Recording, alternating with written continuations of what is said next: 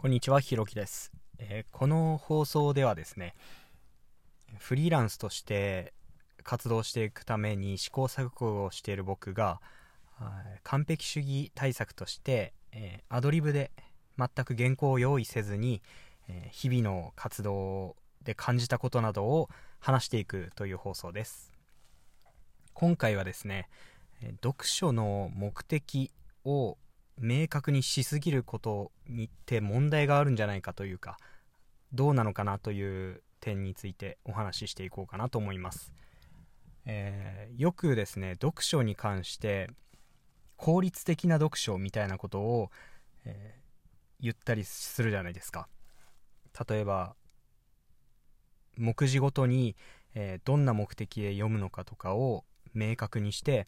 えその情報をピンポイントで収集してえー、っと効率よく本を読んでいきましょうみたいな、えー、そういう話があると思うんですけどこれってやりすぎるとちょっと危険だなと思っていてそもそも読書の効能ってその目的についてというか自分が知りたい情報について、えー、大まかにまとめられた情報の中に自分が今まで全く気づけなかったというか意識すらできなかった新しい発見を得ることだと思うんですよ。なので、えー、自分が知りたいなと思ってそれを意識的に取りこぼさないように読もうみたいな感じにあらかじめフィルタリングされてしまうと自分が気づ普段気づけないというか意識できない部分での発見っていうのが振り落とされちゃう気がするんですよね。なんか本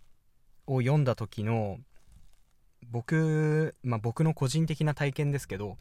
本を読んだ時にどういう時に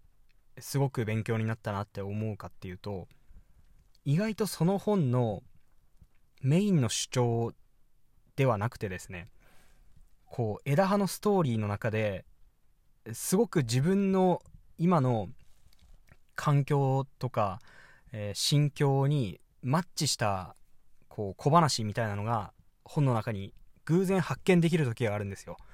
でそこから自分の試作がこう展開していってこうその本のメインのテーマとつながった時にすごくこう深い学びを得られると思うんですよね。そういう何て言うのかなランダム性というか本ならではの付随してくる話とかにも目を向けなくちゃいけない向けた方がいいと思うんですよね。でその本を読むことの目的をはっきりさせるっていう行為にはそのランダム性みたいなのを切り落としてしまうリスクが潜んでるんじゃないかなと思ったんですよね。なんかぶっちゃけ今って本要約チャンネルみたいな何て言うんだろう。YouTube とかでまあ、ポッドキャストとかでもそうですし、本の要点とかは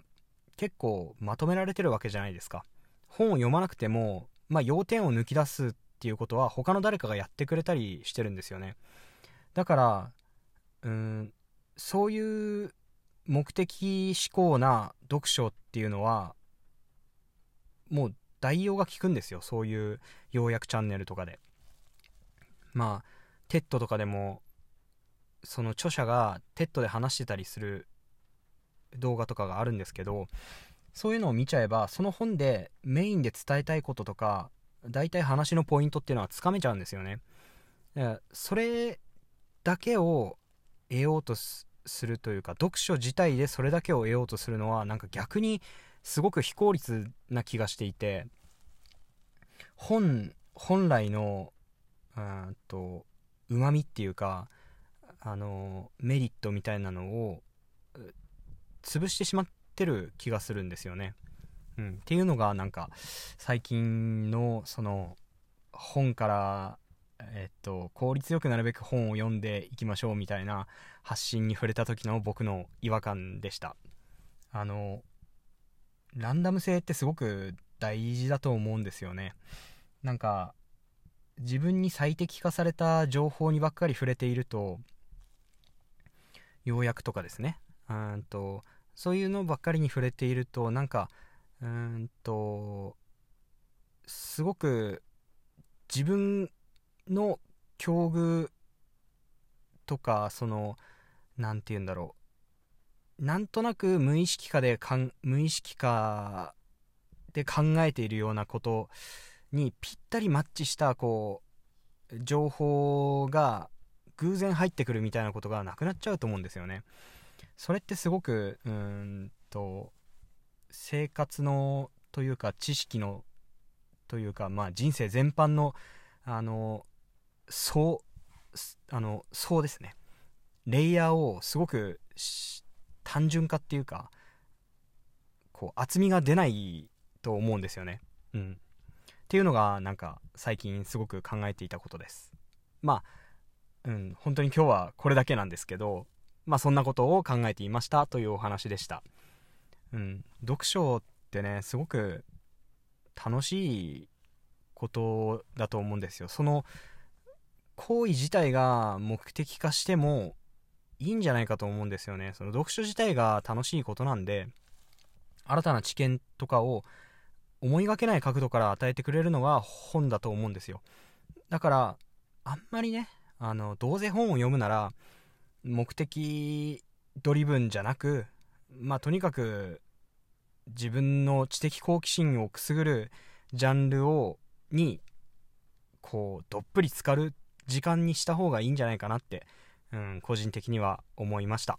はいということで今回は以上です。最後まで聞いていただきありがとうございました。